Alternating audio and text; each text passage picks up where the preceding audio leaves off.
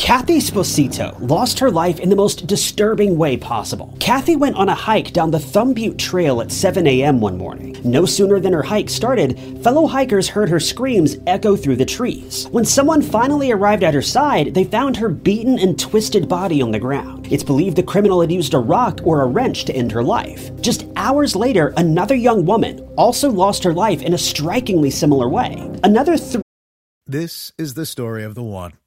As a maintenance engineer, he hears things differently.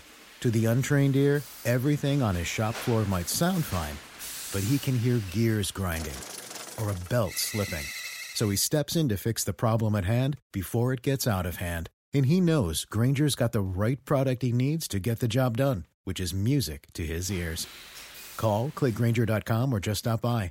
Grainger, for the ones who get it done.